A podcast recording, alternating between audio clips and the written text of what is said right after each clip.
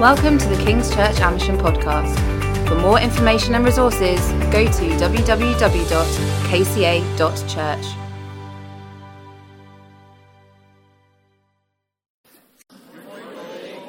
We're so delighted to be back with you. We can't believe it's seven months since we stepped down from leadership here and launched our new ministry called Encounter Heart to Heart, from the heart of God to the heart of the people. Uh, we brought together a little news sheet with an overview of the last six months. So uh, if you would like a catch up and if you're interested, they're here at the front uh, at the stage as you leave this morning. Today I've been asked to focus on Ephesians chapter 4 under the heading Growth. It's in the context of your teaching series called God's Grand Design for His House, His Church. And over the past few weeks, you've looked at the plan, you've looked at the power, you've looked at the building, you've looked at the strengthening, and now today we look at the growth. Last week, uh, Glasgow Celtic played Motherwell. And after the game, their manager, Neil Lennon, said this The game was a match of two halves. Well, of course it was. It was the first half and the second half. what did he mean it was a match of two halves? Well, what he really meant was that the first half was so different from the second half. We scored one goal in the first half against Motherwell. We scored three goals in the second half against Motherwell. Now, although Ephesians is one letter, there are two distinctive halves. The first three chapters is all about doctrine and theology. It's about incarnation and redemption and justification and predestination and sanctification.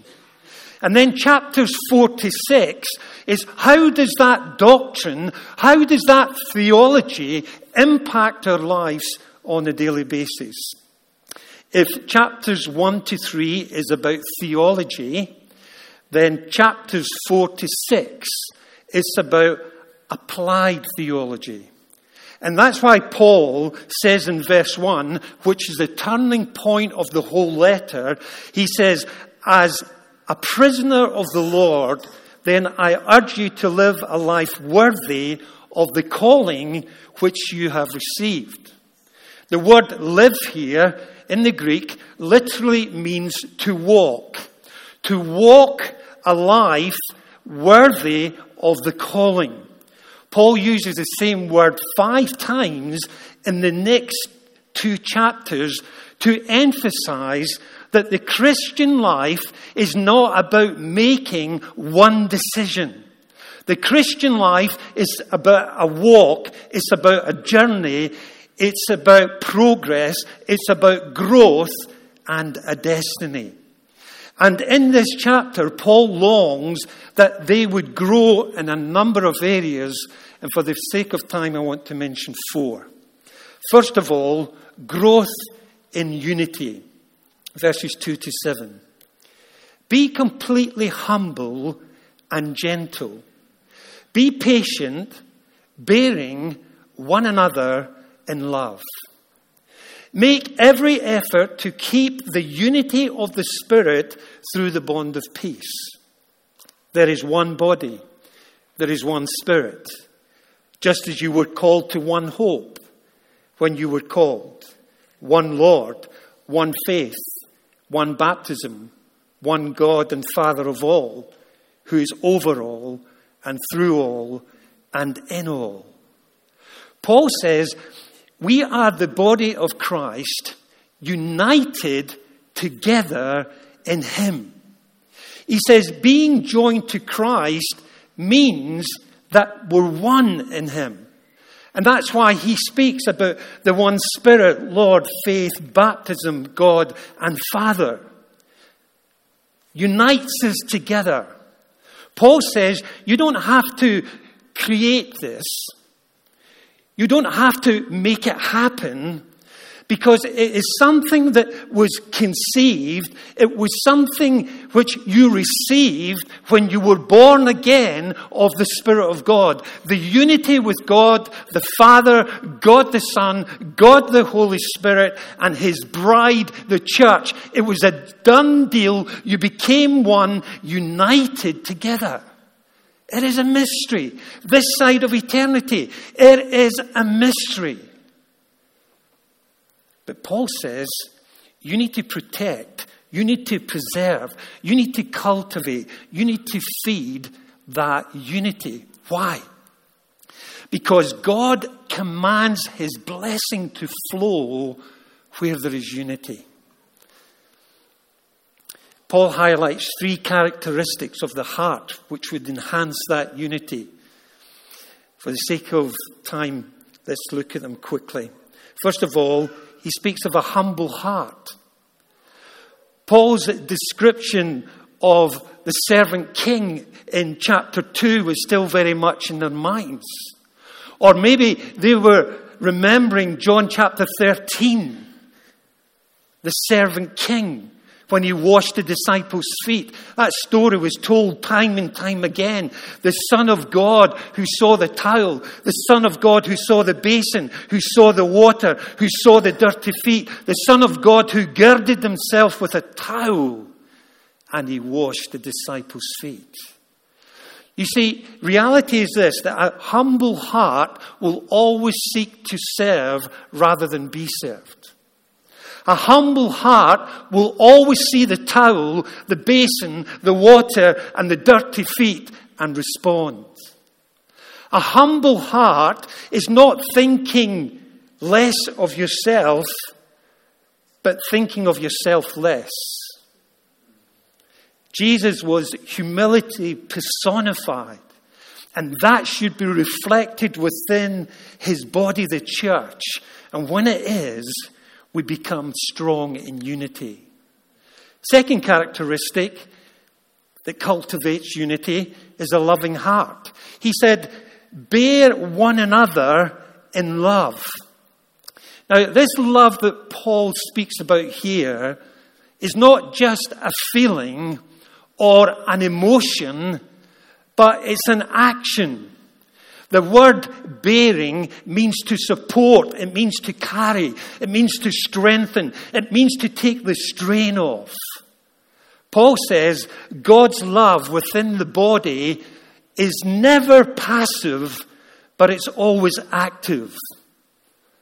The love of Jesus always led him to action. He loved the crowd, so he fed them. He loved the sick, so he healed them. He loved Mary, his mother, so he changed six jars of water into wine. He loved the sinners, so he sat with them and he ate with them and he drank with them. And Jesus in John 17 says this sacrificial, unconditional, outrageous love will be the hallmark of those who belong to me. This is the key element in God's grand design for His house and for His church. Faith, hope, and love, but the greatest of these is love. Bear, support, and strengthen each other in this unconditional love, and that unity will be cultivated. Third characteristics which cultivates unity here is patience, a patient heart. Now, in case you didn't notice, the body of Christ is made up of imperfect people. That's you and me. People who say things and who do things that are not only wrong, but deeply irritating. And when that happens, it's so easy to react in the natural instead of responding in the spiritual. Paul said, instead of condemning and criticize and moaning and complaining, which fragments the body and the unity, Paul says there is another way of responding, and that way is patience. Patience sees beyond the faults and the failures and declares that God is still at work. Patience declares that failure is never final with God. Patience always sees the potential for God. When you look at the Gospels, you will find that Jesus had incredible patience when it came to his disciples, that motley crew. Yet by his grace and by his spirit, they turned the world upside down. And it's that same patience which we are called to express to each other as we seek to enhance unity. When I was looking at this passage, I, I said to Liz, you know, there's, there's nothing new here for kings. They know this. Then I received a phone call from this church asking if we would do a church weekend away. And uh, the pastor said to me, I'm not sure that you'll come. And I said to him, Why not? He said, Well, I've read your website and I see what you're doing. He said, And we're small in number. I said, We're not interested in numbers. He said, Well, we've got a, a, a nucleus of people with learning difficulties. And we've got some people with mental health issues. But we've also got some high flyers. I said, are they interested and longing for an encounter with God? He said, They are. I said, We'll come. And so we went to do this church weekend, and it's probably the highlight of the past six months. Many of them encountered God. God spoke to Liz and I time and time again through prophetic visions and prophetic words, and people were freed, they were healed, and they were empowered. And, and they had a session at the very end where people could give testimony. And you're sitting there as the guest speakers praying, Lord, let somebody say something. anyway, they just popped up all over the place. The testimonies were inspiring. And after we went back home, we, we reflected on the weekend and, and we asked each other, did we do something different? Did we say something different? that released the power of God in such a way. And God clearly spoke to us, and this is what He said. He said, It wasn't about you, it was about them.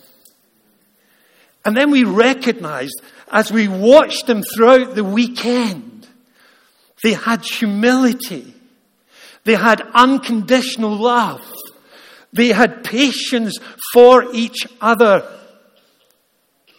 by the bucketful. And it was there that God commanded his blessing. As the late Jim Graham used to say, I know you know this, kings, but let me remind you that God commands his blessing to flow where there is humility, unconditional love, and patience. Joyce Meyer writes Satan always hates Christian unity. It is his policy to keep Christians apart. Anything which can divide us from one another, he delights in. Second area Paul highlights in growth is in leadership, verses 7 to 11. But to each one of us, grace has been given as Christ apportioned it. This is why it says, when he ascended on high, he took many captives and gave gifts to his people. What does he ascended mean except that he also descended to the lower earthly regions? He who descended is the very one who ascended higher than all the heavens in order to fill the whole universe. So Christ himself gave apostles, prophets, the evangelists, the pastors, and teachers. Now, let me say three things about growing leadership within the body of Christ. First of all, they need to be recognized. The word grace in verse 7 can be translated the word gift. In the context of this passage, Paul says leadership is a gift from Christ to the church, to the body that needs to be recognized. Paul mentions here what we call the fivefold ministries, and the reason for these gifts is to prepare God's people for service and for ministry. But it's clear from Scripture that God has gifted the church with multiple leaders. And we need to recognize that leadership at every level within the body as a gift from God. Paul Thomas, he is a gift from God to the body. Kathy Nussbaum is a gift of God to the body. Phil Shaw is a gift of God. Andrew Burton is a gift from God. Abby Shorey is a gift from God to the body, to the church. And the list goes on and on and on. And as each of them, with their passion and their gifting and vision, they strengthen the church, the purpose of the church, and the unity of the church and the life of the church. Leadership is a key element in building a healthy, lively, vibrant church. And we need to recognize those gifts within the body. Secondly, we need to honor them. It is very clear in Paul's teaching that those in leadership should be respected and honored. They should be honored for the service, for the faithfulness, for the diligence, for the steadfastness. We honor them when we pray for them.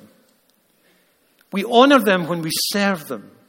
We honor them when we speak well of them, when we trust them, when we defend them, when we bless them. For Jesus, this is interesting. For Jesus, in Mark 6, the lack of honor hindered the coming of God's kingdom in power the lack of honor hindered the release of God's Spirit in power. And where there is honor in the house, there is a release of the supernatural. And leaders need to be encouraged and inspired as they serve God. Liz and I were in Bournemouth just over Christmas. We were staying at Jill and Jeff Butler's house. They were in Dubai. And Sunday morning I woke up and I had the name of this church that we'd never been to before. And I said to Liz, I think we should go to this church this morning.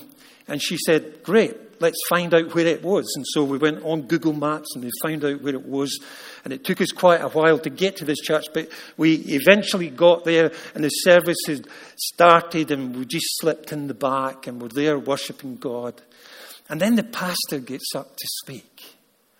And Liz looks at me and I look at her and she leaned over and she said to me, This pastor is in burnout. I goes, Really? She said, Yeah, he's in burnout. He preached this sermon and then at the end of the sermon he said, Church, I need to inform you today that I'm going on sabbatical.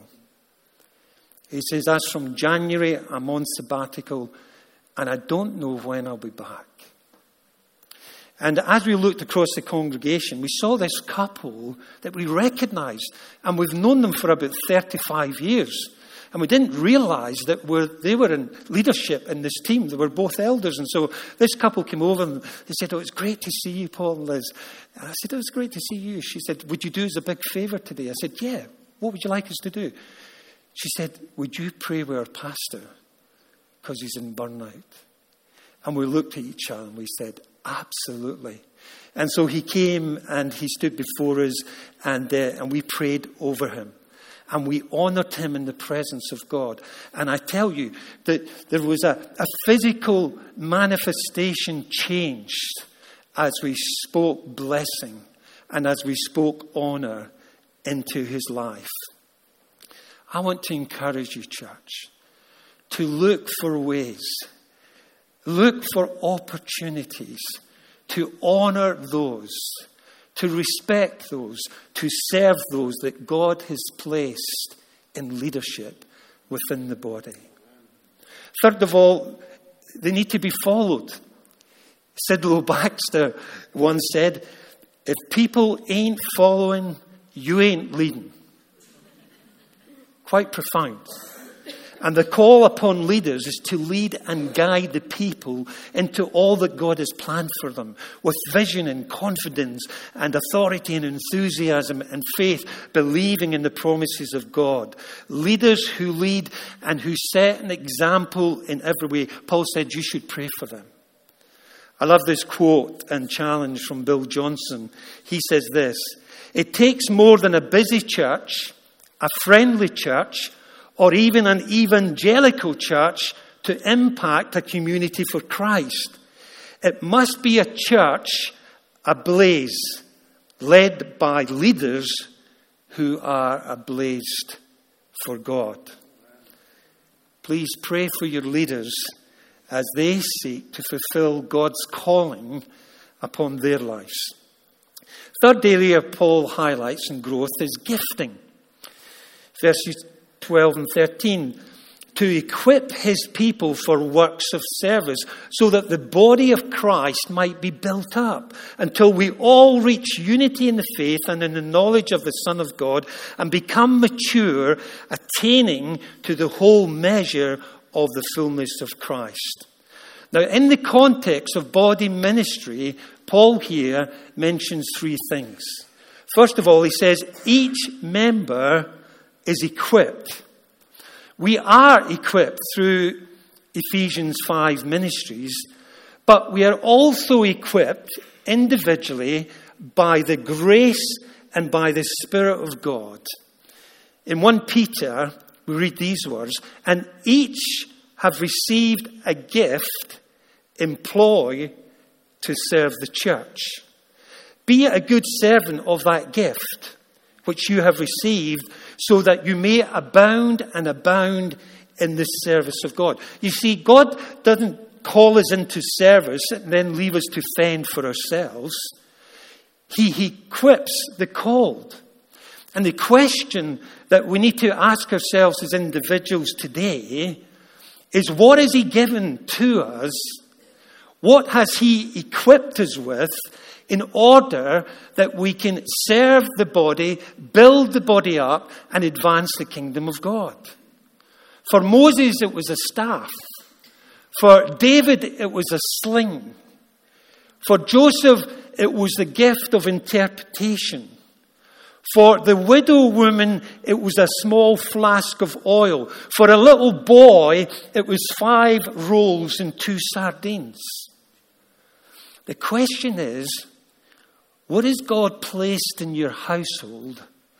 What has God placed in your life, in your heart, in your mind? What has God placed in your hands that can be used for His kingdom? Secondly, for gifting to grow, each member has a part to play. Paul says, the body will function effectively as each member plays its part. And when we fail to function in our passion and gifting, the body suffers.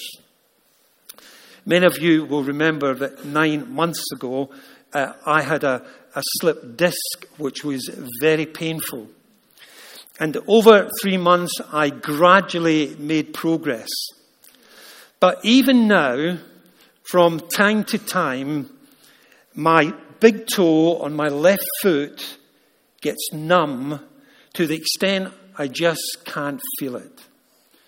Liz, my lovely wife, she'll tell me it's because I'm not doing the exercises that the physio said I should do. And that might be the case.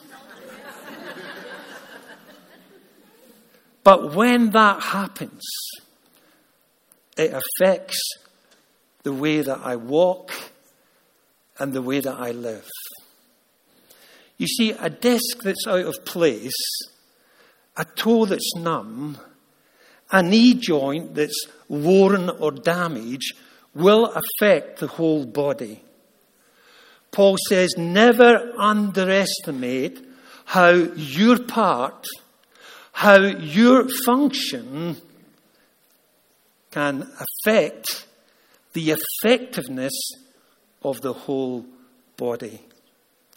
Thirdly, to grow in gifting, we need to be released in that gifting. In Romans 12, Paul writes, We have different gifts according to the grace given to each of us. He says, If you have the gift of prophecy, stand up and prophesy. If you've got the gift of teaching, then teach. If you've got the gift of serving, then serve. If you have the gift of giving, then give generously. If you've got the gift to encourage, then give encouragement. If you've got the gift of mercy, then do it cheerfully. Paul says, whatever you do, do it. Don't wait for someone else to see the basin and the towel and the water and the dirty feet. Don't wait for someone else to get out the boat. Just do it. You know, so often, part of the fivefold ministry is to see the gifting in other people and release that gifting. A few weekends ago, Liz and I were at this church weekend, and I saw this couple sitting during worship, and uh, I saw this cloak or mantle over them. And then I saw them ministering to different people in the Spirit. And they were bringing healing and freedom and, and restoration to the body of Christ. And I felt convicted and prompted by God to go over and to pray that they'd be released into all that God had called them to be. And so I spoke this over them. And, and as I spoke this word, they, they both started to weep. And then at the end, I said to them, Did that make sense? And she said, Oh my, you have no idea. She says, We've just finished two years training at Ellel Grange for ministry, but we don't feel worthy. We don't feel worthy.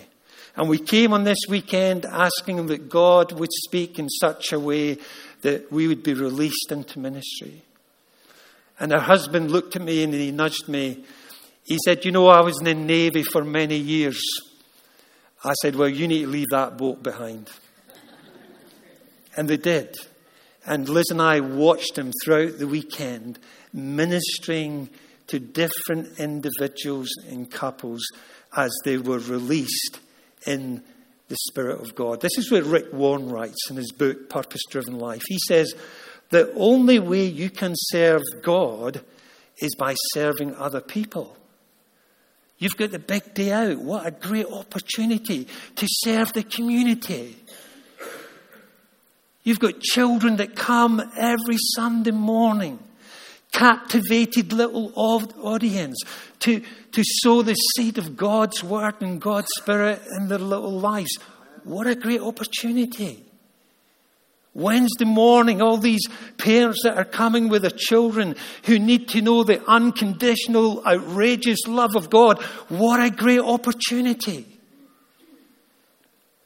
The only way you'll ever serve God and reach your full potential in Him as a servant of the King of Kings is when you seek to serve rather than be served. And fourthly, he highlights the growth in maturity. Verses 14 to 16. He says this Then we will no longer be infants, tossed back and forth by the waves and blown here and there by every wind of teaching and by the cunning and craftiness of people and their deceitful schemings. Instead, speak the truth in love and we will grow to become, in every respect, the mature body of Him who is the head, that is Christ. From him, the whole body is joined and held together by every supporting ligament, grows and builds itself up into love as each part does its work. Now, the process of this growth into maturity, Paul says, is threefold. First of all, we need to speak the truth in love. Now, this is not a license to speak your mind and to let off steam when somebody has annoyed you. It needs to be seen in the context of the passage. Paul's talking here about being an infant. He's talking about immaturity. He's talking about false doctrine and false teaching. And it's in that context, he says, you should speak the truth in love in order that people might be brought into maturity and stability. And as we share, discuss, and debate doctrine and theology, we do so in love. Paul says if you see a brother or a sister struggling or going astray in doctrine and theology and lifestyle, you have a responsibility to speak the truth in love. And that truth, spoken in love, will bring strength and growth to the body.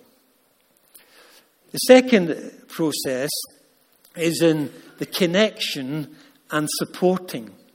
Paul says, We are joined and we're held together by every supporting ligament.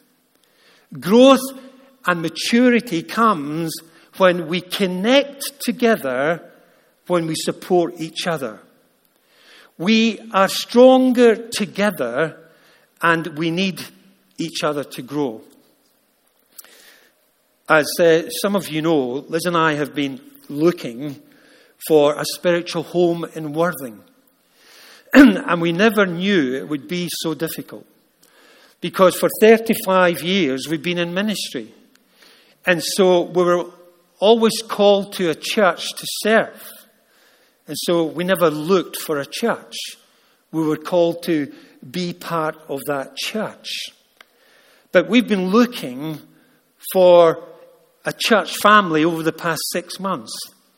And so the first time in our spiritual life, we to ask what is really important within the church family for us. Is worship important? Absolutely. Liz and I just love to worship the Lord. Is teaching important? Absolutely. Want to be fed. Is evangelism important? Absolutely. We want to see people saved.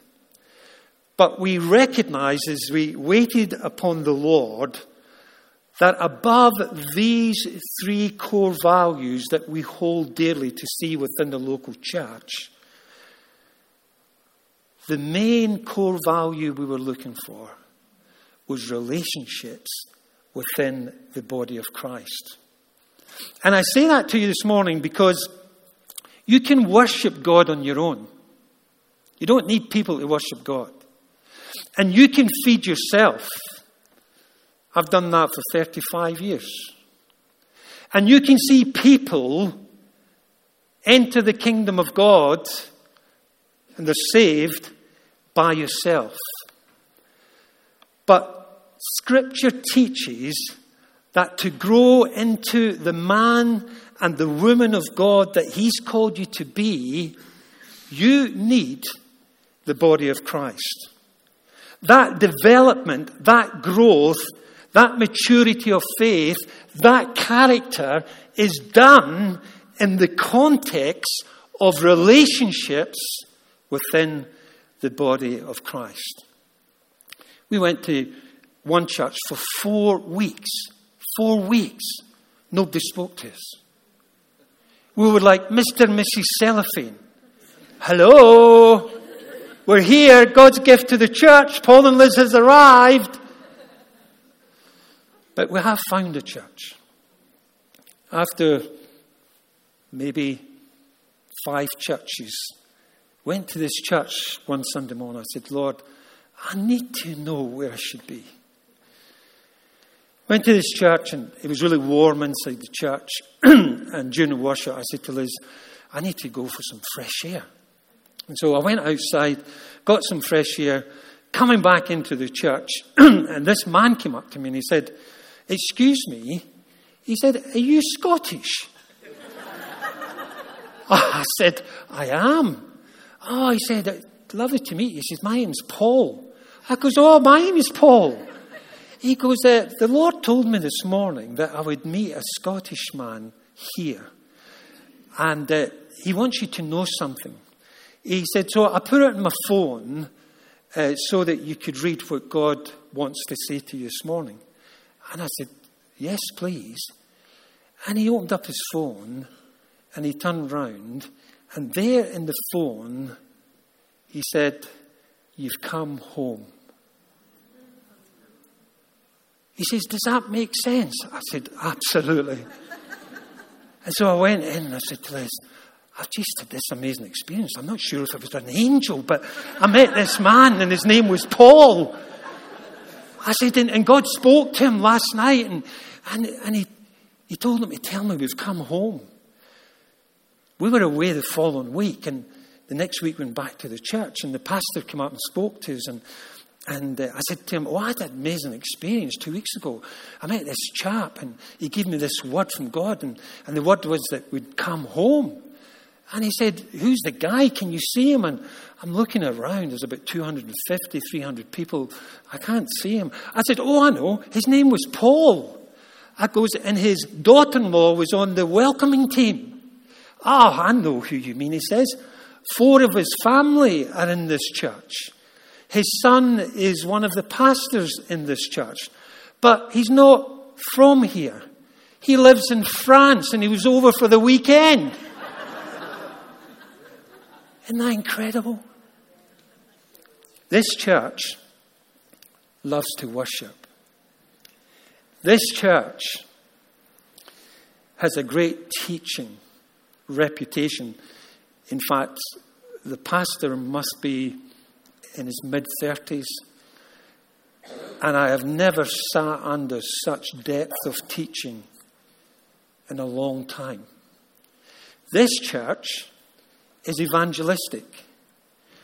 I've been greatly challenged. Every Sunday, without question, they give an appeal for salvation and people are saved. Every week. Every week we've been there. People have been saved.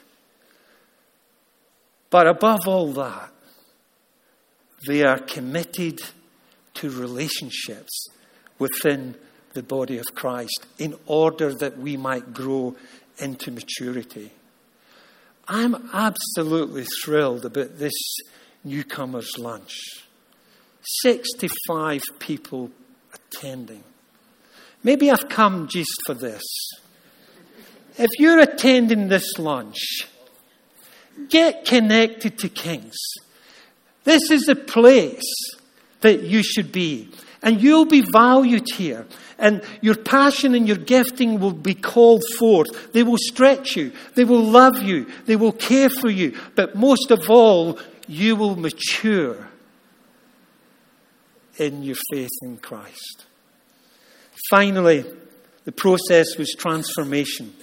Paul says, as a body, we are in this metamorphosed state of becoming more like Jesus, who is the head of the body.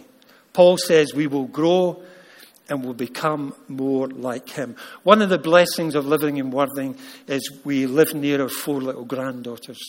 And little Harriet, uh, she's got a mop of blonde curly hair.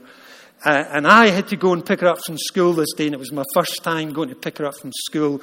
And I'm standing with all the parents, and some are grandparents waiting for the children to come out.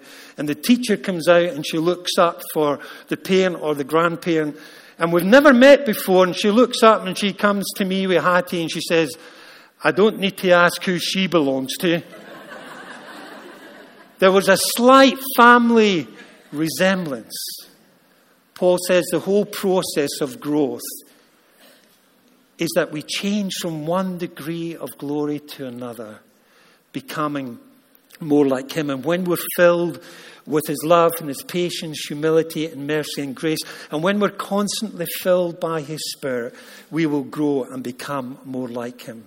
Heidi Baker writes this Christ likeness is not produced by imitation, but by inhabitation. When we were leaving Kings, some people said to me, How can you leave this church? What was more painful for Liz and I was leaving this church. That was the people. And you know, God's grand design for you Kings is to grow spiritually and numerically in an unprecedented way in the history of this church. I've said it before, and I say it again under this leadership that God has appointed, the best is yet to come. I feel really convicted to do three things very quickly this morning. First of all, I want us to honour those who are in leadership within the church, not only the eldership, but also those in different leadership levels within the church and within the staff team. I want us as a body of Christ just to lay hands on you and to bless you. I'm going to ask Liz to come and pray over you. So, if you're a leader within the church, if you're in a position of leadership, would you stand so we can recognize you and so we can honour you? Please stand.